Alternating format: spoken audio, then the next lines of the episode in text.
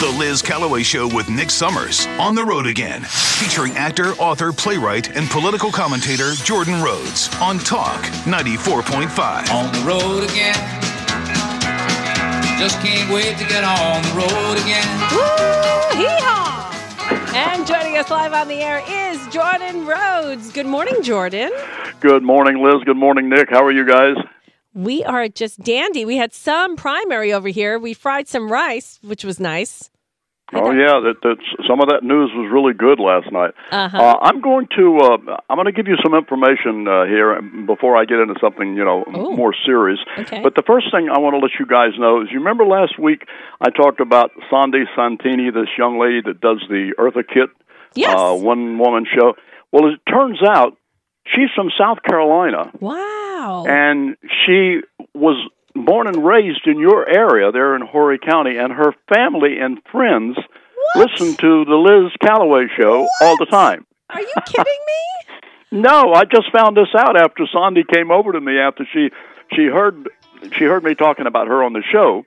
And of course, her family, well, they heard about it. They called her. Uh-huh. So she came and she gave me that information. And she said, you know, you, you might want to let them know that. So That's I'm letting you. Unbelievable. That's so cool. Well, yeah, it, it it really is. Okay, uh, uh, staying with my segment of on the road again. Yes, go uh, ahead. Mm-hmm. Just a few just a few nights ago, I went to the Ethel Barrymore Theater to see a new musical called Paradise Square, Mm-hmm. which has been nominated for ten Tony Awards so far. And the the I don't I'm not normally going to plug shows like this, you know, on your show, but for anybody coming to New York, I am going to plug this show because there's so much history in this show. This is what I want to see if you guys knew any of this. This whole play musical, which is just it's absolutely unbelievable. I, it's it's the most exciting musical I've seen in years, and it deals with a place in New York called Five Points, which I never knew anything about. It was a 19th century New York City neighborhood that was remembered for being the first slum, and the the show is about the communities between the Irish and the black Americans because the Irish immigrants fleeing the Great Famine uh, in Ireland first settled in Five Points because it was the most affordable housing that they could find in the United States, in America. And they formed all of these relationships. They bonded, they lived together, they loved each other, uh, they raised families with all of the black Americans. And Liz, you'll love this. The uh, there were more black female entrepreneurs that owned businesses. They owned more than 100 businesses in that Five Points area, wow. and yeah, over 500 business, over a, a hundred businesses, and so they had these um, dance halls, they had these um, you know, bars, restaurants, all this stuff. And of course, uh, where the history comes in, and where I'll do a parallel with the power situation we have currently in this country, is that during the Civil War, I, I, I did not know this, but um, Abraham Lincoln formed the nation's first federal draft. Did you guys know that? Mm, no, I guess not. I never thought about that. Sorry. Go ahead. anyway, he, he formed the first federal draft Uh-huh. because the Civil War was still raging. But there was a total flaw, or a, a fatal flaw, in the legislation because it provided an exemption to the wealthy if they could pay a fee of $300. Uh huh.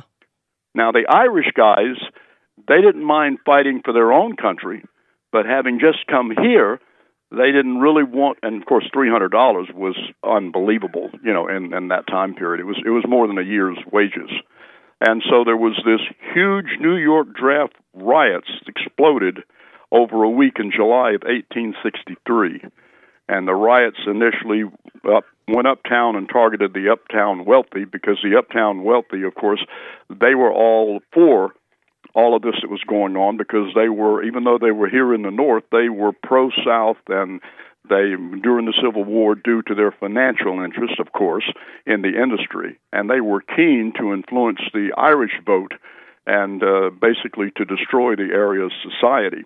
Anyway, these riots broke out, and they moved uptown, and then of course they eventually came downtown to Five Points, and that's what this musical is all about. And they burned, they completely burned five points to the ground.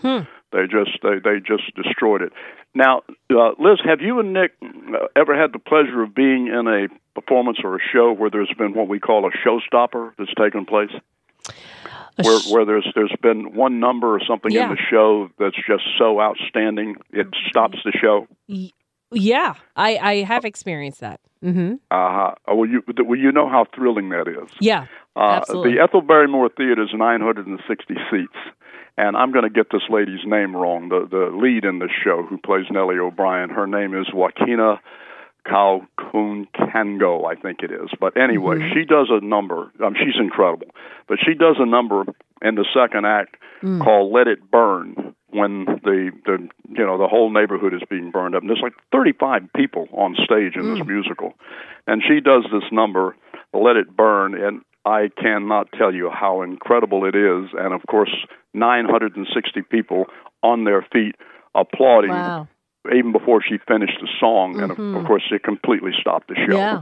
Wow. So that that was really it, it was really great. So anybody, if they're coming up to New York, I would strongly recommend Paradise Square. Now, since you guys know that I'm a plethora of esoteric information, of course. I That's, want pre- to. that's pretty good. I might steal that. I want to. I want to jump into the January sixth uh, hearings. They're calling them hearings. I'm calling them the kangaroo court. Is Yeah. what I'm calling it. And and the fact that they refer to it as a bipartisan when there are two RINOs on this Right. seven on this Exactly. seven city committee. I mean, it is just it, it's it's absolutely unbelievable. I mean, the, it, it, what blows me away is that in the summer uh, of, of uh, what, in, in, in 60, in the summer of 60, uh, there were what 574 riots and things that busted out, and and it was just I mean I mean it was it was incredible. We we all know we all know what went on with that. Uh, 25 people were dead. Uh, I don't know how many businesses burned to the ground. Uh, nobody arrested or anything else. But this now, instead of it being, as we all know, a, a riot, uh, is the insurrection. And here's what I want to get your opinion on. Uh, the CBS and even some of the other networks, they did a they did a uh, they told the viewers that the insurrectionists at the Capitol on January 6th caused the death of five police officers. right. That's a that's a pure lie. Yes, they're it is still going with that. Lie. I know they keep repeating it. Yeah, and there's nothing true about it, and they know that perfectly well. In fact, zero police officers were killed by rioters on January 6th, not a single one. And we wonder how they get to five. Well, CBS uh, and and there there are other networks too, but right now they were they were counting the suicides of local police officers that took place after January 6th, Mm-hmm. Right. in some cases long after January 6th. But it's the fifth death that CBS News and also CNN, MSNBC, all all of those other. Well, you don't you don't want me to tell you what I really think of those places. Mm-hmm. Uh, they were referring to this uh, police officer, Brian Sicknick. You might remember yes. that name Oh yeah. because his body lay in state at the Capitol, uh, and the media told us he had been beaten to death Yes. by Trump voters with a fire extinguisher. hmm All a lie. Okay, all lies, because the D.C. medical examiner performed an autopsy, and the autopsy report showed that Officer Brian Sicknick had not suffered any kind of blunt force trauma at all. He was not beaten to death. As a matter of fact, he died of a stroke in his office. hmm No one was ever charged in his death because he wasn't murdered. And they completely continue to lie to us. And the only the only death associated with with that you know with that riot, I call, they call it insurrection, I call it a riot. Of course, we know the only one person shot and killed was a 36 year old military veteran named Ashli Babbitt. hmm Unarmed. And right, and I don't know if you guys. Uh, I I just recently discovered this. The Capitol Police officer that shot and killed her, he had two. Uh, he'd been what, what is it when they when they come and uh, they uh, they come and they He had reviews on him because of uh, his improper procedure, and I think there was even an excessive force on his record as well. Right, that, that's what I'm talking about. He, he had had excessive force and, and uh, illegal use of his firearm on on two Oh, separate wow. occasions. Yeah, on two separate occasions. I don't know why the word escaped me of, of, of what it was that he had been reprimanded. He had been reprimanded on two other times about illegal use of his firearm, Mm. but nothing nothing happens, you know, to that guy. And so we have this this sham going on there uh, when it, it's it's just it's absolutely unbelievable. In the 18 months since January 6th, as I'm sure you guys know, gas prices have doubled. Drug overdoses have reached their highest point ever. We've got the highest inflation in over 40 years. And the U.S. economy is now, we're careening toward a devastating recession that is just scary.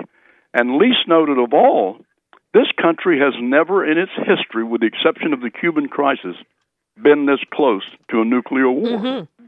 That's right. And with all of that going on, all these jerkwaters can do, these clowns, is sit up there and talk about how they're going to prosecute all all of the people that were involved in what they're calling, you know, the Trump insurgency.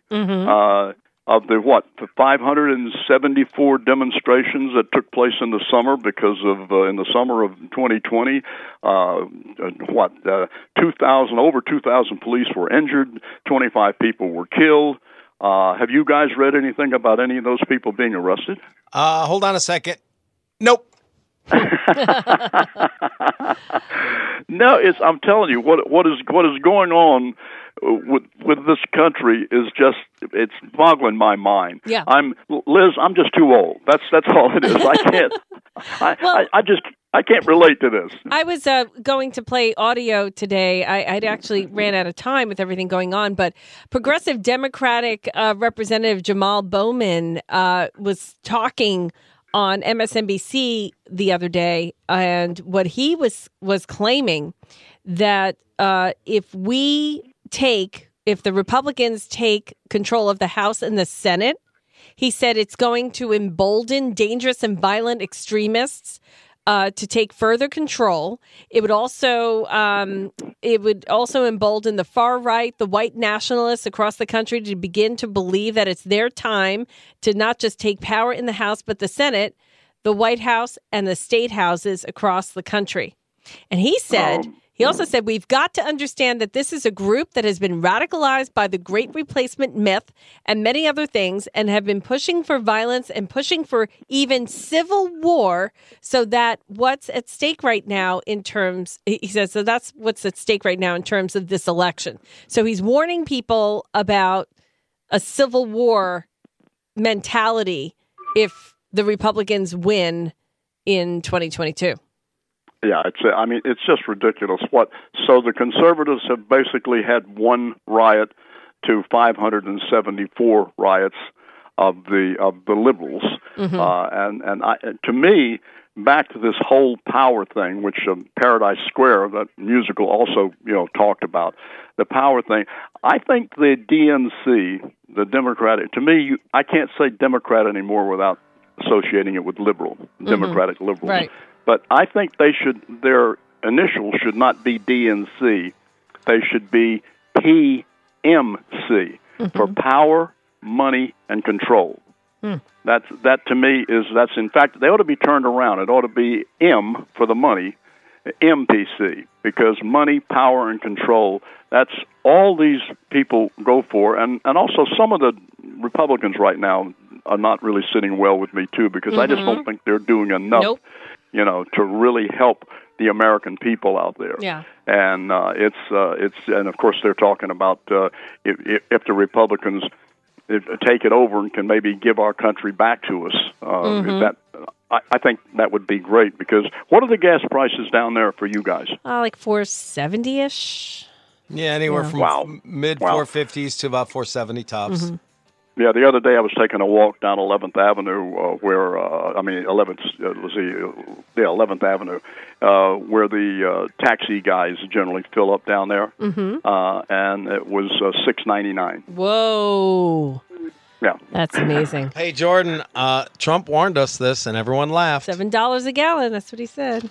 Well, Yeah, and, and of course I've got I've got friends in California talking to me. The gas out there now is uh, is around nine bucks. In some places, it's ten dollars. that's crazy. And I guess you heard about the one place that they in California that they had a problem with the uh, with the pumps, and for uh, about four hours, they the gas instead of it being six ninety nine was point six nine. It was sixty nine cents a gallon, and they had a complete run on the gas station. oh my gosh, I didn't hear about that, but that's Yeah, and, and, and, and the poor the poor guy that owns the gas oh, station, they said he lost sixteen thousand dollars Oh, in, in, in, in, in like the four in like the four hours because people that were going there filling up, calling their friends and saying, "Get over here, Oh gas my is gosh. sixty nine Could cents you imagine? gallon." Well, Oh. thank you so much, Jordan. We look forward to speaking with you next week. Of course, you can Always catch- love to always love to visit with you guys, Liz. You and Nick. Thank you. Thank you. And uh, you can catch his book, The Life of a Blue Collar Actor, on bookbaby.com. Thanks, Jordan. We'll talk to you next time. Thank you, Liz. Okay, The bye bye. Liz Callaway Show with Nick Summers. Back in a bit on Talk 94.5.